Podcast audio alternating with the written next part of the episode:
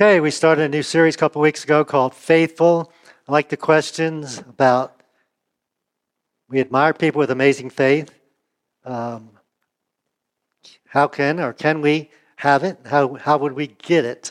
So, faithful, fueling your faith in a world on empty today is that person. It could also be those people. And that'll make sense in a few minutes. Actually, right now, because we're going to talk about it here at the beginning. Maybe you've said this, Certainly, you probably thought this sometime in your life. One of these three um, phrases, I guess you would call them, sentences. First one is this I'm so glad he showed up when he did. Maybe it's, you know, somebody showed up when you're stranded alongside the, of the road. Uh, maybe some other, uh, some kind of medical issue. Maybe it's a financial issue. Maybe a relational issue. And, and somebody showed up. Um, I'm not sure I would have made it through without her, especially the difficulty. Um, some kind of valley, we call them valleys in your life. Somebody came alongside you. Or I would not be where I am today apart from him, her, or them. Now, as I read those, who came to mind? Maybe multiple people came to mind, multiple times in your life where this was true. Now, for most of us, we could point to our parents. I wouldn't be the person I am today without my parents, and you probably wouldn't be either. Um, maybe a mentor in your life. I remember when I uh, finished school, uh, got my master's degree, and didn't have a church job yet. I started working as a carpenter. Now, I knew most of you heard me say I've I'd laid hardwood floors since I was a kid with my dad. So I knew how to lay hardwood floors, but I didn't know how to be a carpenter. So I got this job. And um, Melvin, most of you, many of you know Melvin, he was already on the job and he had more, more skills than I did. But we had a retired, um, probably was a carpenter once upon a time, but he was a contractor. And he would come on the job site in the morning and say, okay, what's, what are you guys doing today? Oh, you're doing this. Let me show you how to do it. And so he was a mentor to me in carpentry. Now, uh, you can laugh about or make fun of my skills at this point, but I, did, I would know a lot less now if it wasn't for him about carpentry. So, um, and one person I can't not mention, it's not because I want to get brownie points. Betsy, some of you have known me a long time, like my sister, for example. Um, I wouldn't be the person I am today without my wife. She's definitely had a positive influence on me. Some of you know me for 30 years. Um, uh, she's definitely been that person I would point to as I think about these questions. Now, these people come alongside us and they uh, give us something. They give us encouragement, they give us uh, insight, they give us wisdom, they give us uh, their time, their energy, they give us sometimes correction. um, when we need it for our good. And so, let me ask you this question Have you thanked those people? Mr. Tom is Tom, that carpenter uh, mentor is one long gone, so I can't thank him. You certainly can thank your parents if they're still around. Mine aren't, but some of you have parents. Um, this is not what I'm going to say at the end, but I would just encourage you to do that. Take some time to thank those people that have poured into your life and made a difference, especially in your faith. So, a little review. If you've missed some of these uh, teachings, you can go back. They're on our website um, and on YouTube. But we're talking about when Jesus invited people into a relationship with him, it wasn't about, hey, believe on this or believe on that. I mean, he included that eventually. But he, when he called people, we're going to look at one of these incidences in Scripture. He said, Follow me. Follow me. You may not believe yet. In fact, you don't know me yet. How can you believe in me yet? But follow me. Pay attention. Look what's going on. Follow me. And eventually you will hopefully believe. And um, Jesus never changed that during his lifetime. In fact, he never changed that because he's never changed his word. That's been Jesus' call to all of us, to all mankind, is to come follow me. It's not come, believe this, or believe that. Now, There are beliefs that we believe and follow, but Jesus never changed his invitation. We, the church, have dumbed it down. We tell people aren't going to do that. People aren't going to follow Jesus. When you follow Jesus, you're talking about eventually you're going to wind up a crucifixion, right? That's too difficult for people. That's going to turn people off. That's going to turn people away. We've got to make it easier. And so we've changed it to believe. Just believe in him. You know, believe that he was God's son, lived a perfect life, suffered, died, rose from the dead on the third day. That's all I need to do. Just believe that. It's interesting. Um, James, a brother of Jesus, in, in his book, he said, The devils believe and they tremble. I like that part about the tremble because many people that just kind of believe don't really tremble at God. They just kind of believe in this, you know, fire insurance, get them into heaven. Well, that's not how you get into heaven. um, so, we've dumbed it down. We've made it easier. In fact, we made it so easy that you don't even have to change. Well, see, belief doesn't even make a difference. I can believe that up here and not change my life at all, not change my attitude, not change my lifestyle at all. And what happens is when you and I have what I would call an intellectual or mental faith, our faith becomes fragile, frail, and weak. And we said it's like a muscle. See, when I just believe things in my head, it doesn't take any work, it doesn't take any exercise. And so, just like a muscle, if you don't exercise, what happens to it? It gets weak. Eventually, it can completely go away. And some people have lost their faith. People don't lose their faith. You know, I believe in Jesus today, tomorrow, I don't believe anymore.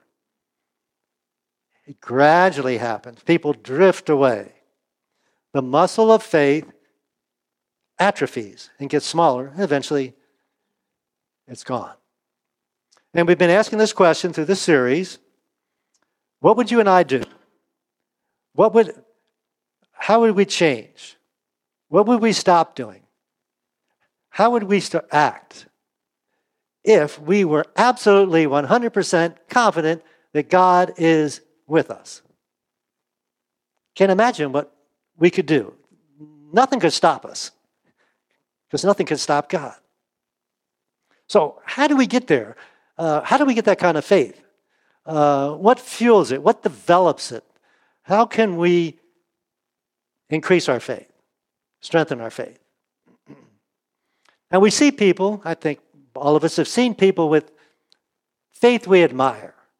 They're in difficult situations, probably more difficult than ours, and they just seem to have this amazing faith.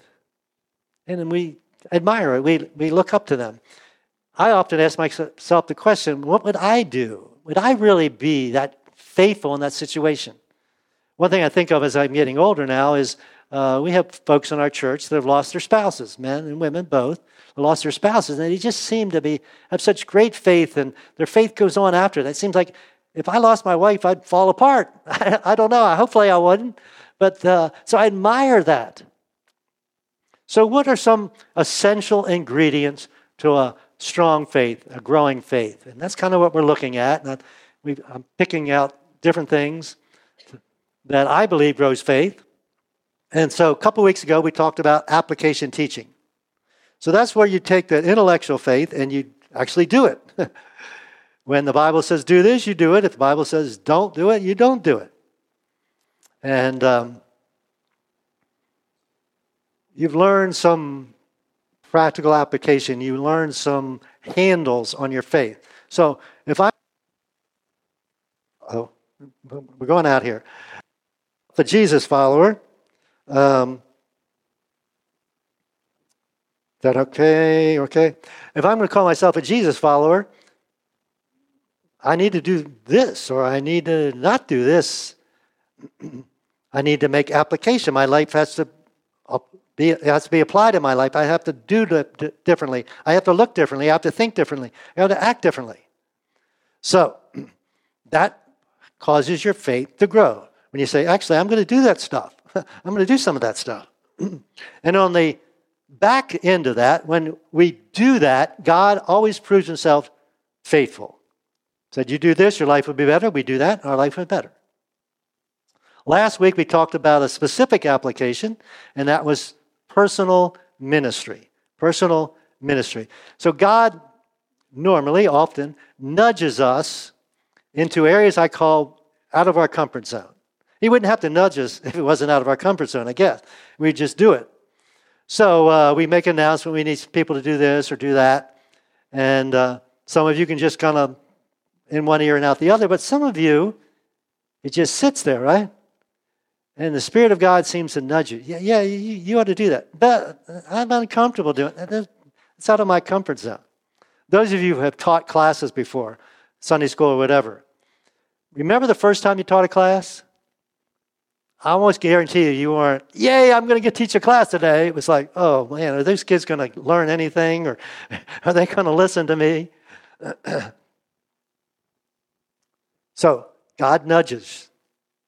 It could be a teach a class, it could be involved in a special day like Smithsburg Days, it could be go on a missions trip, it could be lots of things. It could be go talk to somebody or go help somebody. So that grows your faith. And when you step out in faith and do those things, follow that urging, and it's not always easy, it's, and it doesn't always seem to work out. On the back end of that, our faith grows. We're able to trust God a little bit more. So today's topic is a little bit different. We're going to call this providential relationships. Providential relations. I'll give you what I mean in the next slide. It's those times in our lives when it's as if God just drops somebody into your life just at the right time. Just what you need, maybe physically, maybe emotionally, maybe teaching wise, whatever. Just at the right time. You didn't see it coming. You might not have known that person. They might have come into your life and gone out of your life. And again, on the other side of that, you see God's faithfulness. Also, sometimes you and I are that person that God uses to drop in somebody else's life just at the right time to increase their faith. Sometimes we call these defining moments, right? We can look back in our lives and say, oh, that was, that was a defining moment. That changed everything. Um, marriage is one of those things, obviously. Maybe graduating from school or changing a job. Some, for some of us, it's health issues. Uh, they're just defining moments, and often a person uh, is involved in that. Now, we say Christianity is a relationship. It's not a religion, it's a relationship. You and I have a personal relationship with Almighty God. So, how did Christianity begin? How did it get started? Well, God decided it was going to be a personal relationship. So he sent his only son in a human form, in a body, come to earth and to hang out and interact with a group of people to show them what God was like and show them what Christianity would be like, be like. And because Jesus has died and resurrected, that hasn't changed the fact you and I have a personal relationship with God. So I want to look at first at uh, an incident where Jesus is calling his, his, his first 12 disciples. And this story in 1 John picks up after the day before Jesus had just called his first four, excuse me, Peter, Andrew, James, and John. Most of you have heard of them. So the day before he calls, calls them, this is the next day. We'll pick up the text. the next day, Jesus decided to go to Galilee. He found Philip and said to him, "There's the invitation for the first four and this one, and for you and I today was what? Come, what? Follow me, right? There it is. This was Jesus' invitation to the first disciples, and it's still his invitation to us. Now, Philip said, Okay. Is that what Philip said? No, it's, this is fascinating. What Philip did is say, Hey, can you hold on a minute? I got a friend I'd like to invite too. And that's how the story goes. Philip was from Bethsaida, Andrew and Peter's hometown, so they possibly knew each other. So Philip says, Wait a minute, wait a minute. I need to talk to a friend of mine. So the text goes on Philip went to look for his friend Nathanael. And he told him, We have found the very person Moses and the prophets wrote about. His name is Jesus. He's the Messiahs, who, who, who they wrote about and are looking for, the son of Joseph from Nazareth. Now, Nathanael was, oh, yeah, yeah, let's go. Now, Nathanael says, like you and I would say, oh, we've been waiting for him for 600 years, and you think you found him? It's even worse than that. He wasn't even interested because of what? We don't know exactly why, but he says, Nazareth? Can anything good come from Nazareth? Now, some commentators say that was a center of a Roman legion, so there's a lot of Gentiles, non Jewish people there. We don't know. These towns were only like four miles apart. Maybe it was a rivalry like between Smithsburg and, and Boonsboro. I don't know. We don't know exactly. But he wasn't impressed that this guy, Jesus, was from Nazareth, right? So Philip gave, gave up, right? Uh, I can tell you're not interested. In fact, you're worse than not interested. No. Notice what Philip does. He said, Okay, okay. You don't have to believe me. You don't have to believe anything good comes from Nazareth. Just, just come and see. Would you do me that the, the honor or favor? Just, just, just come and check it out for yourself. Just come and see. That was his response. What a great response. When you and I deal with people that think oh, Christianity is crazy or why do you believe that stuff? Say, okay, you don't have to believe it. Just, just, just come and see. Such a powerful approach or invitation to people. And can you imagine Nathaniel later on? He's, he's, he's doing ministry with Jesus. And I, I can't imagine how many times, we get to heaven, we can ask him, how many times, Nathaniel, did you thank Philip for that invitation? What would you have, I have missed? I might have missed, it, missed it, the, kingdom altogether if it wasn't for your invitation.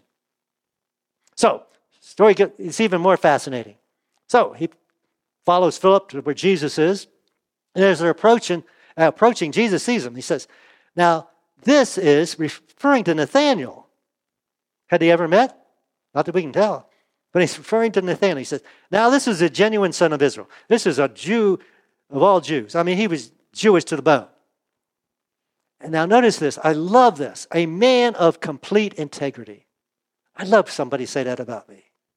Pastor John, you're a man of complete integrity. Take you at your word. I can trust you. You're dependable. Whatever that implies. So he says this about Nathaniel. Now, if you're Nathaniel, how are you going to respond? This guy never met me, right? So here's his response How'd you know that about me? Which evidently was true, or Nathaniel prided himself on being that type of person. And Jesus replied, Well, uh, Nathaniel, I could see you under that fig tree before Philip even found you. Now, I don't know about you, but this is kind of mind boggling, isn't it? Maybe a little scary. And commentators like to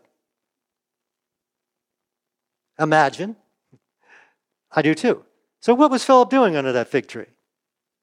And the most fascinating one I discovered, uh, read, came across or read, across, read was some people suggest that he possibly was contemplating on the Messiah. He was a, uh, a strong Jew, and what they were looking forward to most, especially since the Romans were in control, was that the Messiah would come and set us free. So maybe that's what he was thinking about. Or maybe he's just sitting there eating a fig. We don't know, right? But Jesus said, I, I saw you. I know you, even before I met you. Now, if that was true of Nathaniel, isn't that also true of you and I? Got a little scary. God sees us at 24 7. He knows everything we're thinking. He knows you, and He knows me. So now, what's Nathaniel's response? Rabbi, you are the Son of God, King of Israel. This is interesting. He just goes from this, nothing good can come from Nazareth, to, you, yeah, you're the Messiah. So Jesus asked him the logical question. He said, Do you believe just because I told you I had seen you under the fig tree? He could have even been lying about that, but I, maybe he gave him more details. I don't know. Notice what he says next. You will see greater things than this. Is that true? Boy, is that true. he was one of the 12 disciples. Now, talking about providential relationships. This was providential for Nathaniel, right? So I want to share two biggies from my life. um, we all have them, and some of these stories, some of you've heard.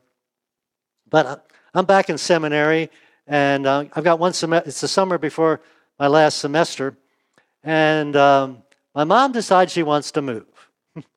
we lived in Glen Burnie, just south of Baltimore, so I grew up, and she was upset at something at the church, and she decided she wanted to move. Now, May and Fred lived in Myersville. Fred worked in, in Frederick, and we'd come up here and visit. And we thought, hey, it's great, it's beautiful around here, which I still agree with and still believe. And so she said, put my house up for sale, and we're going to move near them. So we did that summer. Uh, we bought a house in uh, Middletown, and on Labor Day weekend, we moved in. And then I go up to seminary. I, I commuted back and forth to North Carolina that final semester. Well, we started attending Myersville Baptist Church where they were attending. And uh, Al Mullins was the pastor. Now, maybe they remember more about Al than I did, but um, I don't remember one sermon he preached. Not one. But he's a good guy. And the thing I admired about him was he left a bigger church, the church in South End in Frederick, to pastor a mission church, Myersville Baptist Church, a meeting in a school building a whole school building. So I admired him, uh, that about him. Now, okay, so you got this almost potential, or uh, by the end, by December, seminary graduate in your congregation. Boy, wouldn't the logical thing be, man, I can use this to help grow my church, right? But that wasn't Al. You know what Al said to me? Eh, eh, I know there's this little church over the mountains in Frederick County to Washington County, over the mountain, over South Mountain. It could use some help. Um, why don't you go check it out? I said, okay. um, so, in January that year, I showed up in a little country church called Eakles Mill Baptist Church, about 25 people there. Pastor's like 74 years old. Won't be long before I'm that old. But anyway, it seemed old at the time. Uh, uh, he wasn't in good health. That was part of the problem. And um, I think they put me to work teaching Sunday school the first day I showed up. And uh, I hung around. Long story short, with the, by the end of that year, I married a young girl in that church, Debbie Jenkins, who is now my wife. Uh, a year later, we built the building, Greenbrier Baptist Church. And once the building was built, I became the pastor. Now, I, I just think about this. What if Al hadn't suggested that to me? How different would my life be? I have children here, their lives, they wouldn't exist, would they? they wouldn't exist. And consequently, their spouses wouldn't be married to them, etc., etc. Now, fast forward, I don't know how many years fast forward, but uh, it's funny. One was about my mom, and the other was going to be about my mother in law. Anyway, uh, this was um, January of 91, I believe. And Naomi had been at Greenbrier Baptist Church all that time, and she was decided that whatever reason she wanted to, to leave, go to a different church. Well, it just so happens that there was this church that was meeting in a, a community center two miles from her house called Smithsburg Valley. And she says, We were uh, living in Mount Aetna, but we were still going to West End Baptist Chapel because that's where we had lived previously. And so we said, Yeah, we'll, we'll, go, we'll go with you. She shows up, they don't have anybody to play piano. She's, she immediately starts playing the piano. Long story short, we're still here. My mother in law plays in the first service. And um, by the end of that year, I became the pastor. Now, what if my mother in law hadn't decided, hey, go to another church, or they hadn't invited us to go with her? Defining moments completely can change our lives. Now, interesting thing about providential relationships is you don't get to choose them, do they? Or they wouldn't be providential. um, didn't choose Al Mullins to be the person that would lead me to my wife and my first church. But let me say this on the other hand, we can be proactive in hanging out with people of faith so they can be providential or pour into us. So I want to fast forward in Old, New Testament times to the writer of Hebrews. He's writing a group of, uh, of Jewish believers, and he's trying to encourage them. Evidently, they're, they're struggling to go into a difficult time. And so we're going to talk, a couple of verses are going to be about the theological background, uh, which is kind of fascinating. He says this in um, verse uh, 19. Dear brothers and sisters, we can boldly enter heaven's most holy place because of the blood of Jesus. Now, Jews worship in the temple. And the temple, the back part of the temple was called the Holy of Holies. That's where they believed God was. And it had a curtain in front of it. And the high priest can only go in there once a year. That's how holy it was. He had to prepare himself to be holy enough to go in there once a year. Okay, but with Jesus, everything changed. Okay? By his death, Jesus opened a new and life giving way through the curtain into the most holy place. Not just for the high priest once a year, but for all of us anytime we want. Text goes on. And since we have this great high priest, Jesus, who rules over God's house, let us go right into the presence of God. You and I don't have to hesitate. Even though we're sinful, and he's a holy God, we get become holy by Jesus' blood so we can be in God's presence. Notice this then presence of God with sincere hearts, fully trusting Him. That's faith, right? Fully trusting would be full faith.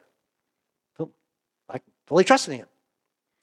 Now, then he says this So let us hold tightly or unswervingly, some translations say. You ever swerve in your car? Well, he said, No, this is unswerving. We're not going to swerve.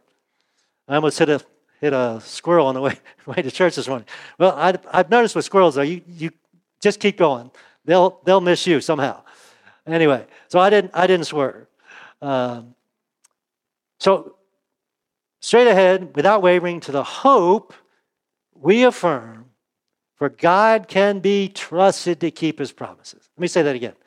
God can be trusted to keep his promise, or promises.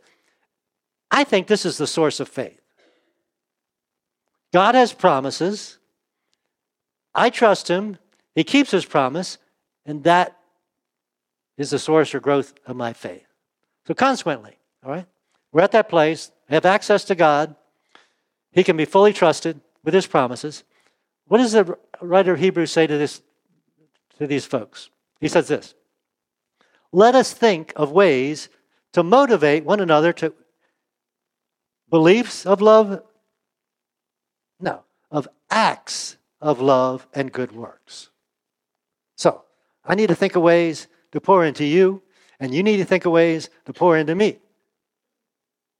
So that we would perform acts of love and good works. And when we do that, our faith grows and the other person's faith grows. So, consequently, to be able to do that, what, what is necessary? And this is the verse probably the most for, me to you folks. Um, preachers like this verse. All of us should. And let us not neglect our meeting together. So if I'm going to be pouring into you and you're going to be pouring into me, we got to be together, right? Following Jesus, changing what? What's the word we use? Together. Exactly. As some people do. Now, unfortunately, we were forced to do that. Uh, back two years ago, I guess it was. But this is how we encourage one another. It's hard for me to encourage one another if I'm not rubbing shoulders with you. And notice how he ends. He says, Now that the day of his return is drawing near. They thought Jesus was coming back soon. We don't know when he's coming back, but we're 2,000 years closer to it, right? Absolutely. So, why did the author say this? I always like to ask that question. And here's my answer Proximity matters. Proximity matters. Who you spend time with, who are you are close to, matters. If it's a person of faith, it builds my faith. If it's not, now we've had relationships with people that aren't believers, but that's to so our faith can rub off on them, not that they can destroy our faith. But what happens, especially when we don't hang out together, is we start to drift. Again, people don't, I'm a believer today, I'm not a believer tomorrow. They drift. They start to doubt. So I put on your outline People lose faith, or their faith shrinks when they lose contact with people of faith. And unfortunately, that's happened a lot in the last two years. So it's critical to your faith and my faith that we stay in contact with people of faith. Then God can produce what I we call providential relationships. Now, you can have providential relationships that aren't spiritual. Somebody stop, you're broken down alongside the road, somebody comes along and helps you. That, that's providential too, right? But we'd say God provided that person, even though he might not even be a believer. So the flip side, the positive side, is when we see God's faithfulness in someone else's life, it's easier to trust Him with ours, especially when they're going through difficulties. When I see, you know, people that have lost their spouses, I think, wow, I don't know if I would have had that faith if I lost one, one of my, my spouse, I've already mentioned. So, staying connected to a community of faith grows our faith. So if I ask you, want to grow your faith? If you say, yeah, hopefully everybody raise their hand say, yeah, yeah, I'd like to, I'd like to have my faith be stronger. Well, I got a simple solution for you. Spend time with people of faith. That's what we talk about, we call small groups. Because really, Sunday morning is great. I love Sunday morning. I get, up, get, get to get up here and talk. I love Sunday mornings. But we don't really spend time together. Say hi, a few minutes of passing. But in small groups, that's why I lead at least two all the time. Small groups. Because that's where I can pour into people most, and other people can pour into me the most. And that's, that's a little selfish, I guess. But I need that. I need people to pour into me. I feel sorry for people that don't because it's going to be harder for you to have growing, stronger faith. On the flip side, a single invitation, I'm putting on you, a single invitation from you to somebody, like Philip to Nathaniel, a single invitation could position you as a catalyst in somebody else's faith story. Whether it's a, somebody's not a believer, becoming a believer, someone's a Jesus follower that maybe is struggling. Well, let's, I, I say this, hey, let's have coffee together, but I don't drink coffee, so some of you can say that. I can't say that. Uh, but yeah, yeah, just spend some time. Let's sit together. Let's share our lives a bit. Or go for a walk or whatever it might be. A single invitation could position you to be a catalyst in someone's faith story. Isn't that amazing when you can do, be that? In fact, something happened in a small group Monday, and, and after the first service, somebody shared with it, and I had said something that, that, that helped this lady's faith. I don't remember saying it. And the fact that she said that to me this morning, or to us this morning, increased my faith. Thank you, God. You, you used me. So I mentioned last week this basic principle. You and I can only do what we can do, right? You can only invite people. You can't force people. You can't force people to believe anything. All you and I can do and trust God to do what only He can do. That's the walk that builds your faith. But you got to do what you can do. And something we've talked about in the past is this is important. Your friends, people you spend time with, determines the direction and quality of your life. Logic would say if I want to grow my faith, I have to spend time with what kind of people? People with growing faith. So, again, I want you to remember these two words proximity matters. Who are you rubbing shoulders with? Who are you spending time with?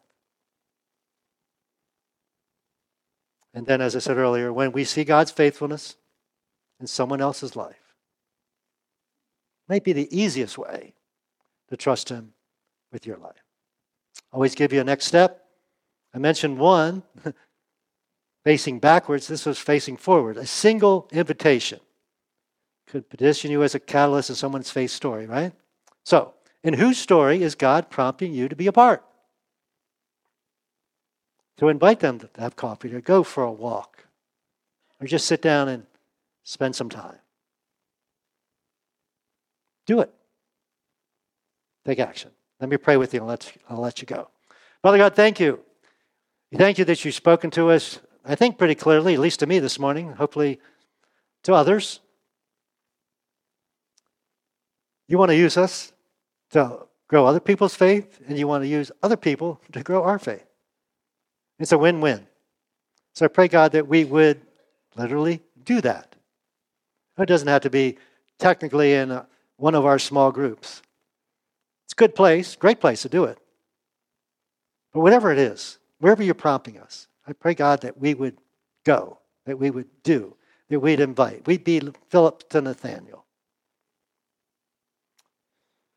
Open our eyes to see God and give us the courage to step out in faith, especially when it's out of our comfort zone. But that'll grow our faith like nothing else. Thank you, Jesus. You desire to do that. And we thank you in Jesus' name. Amen.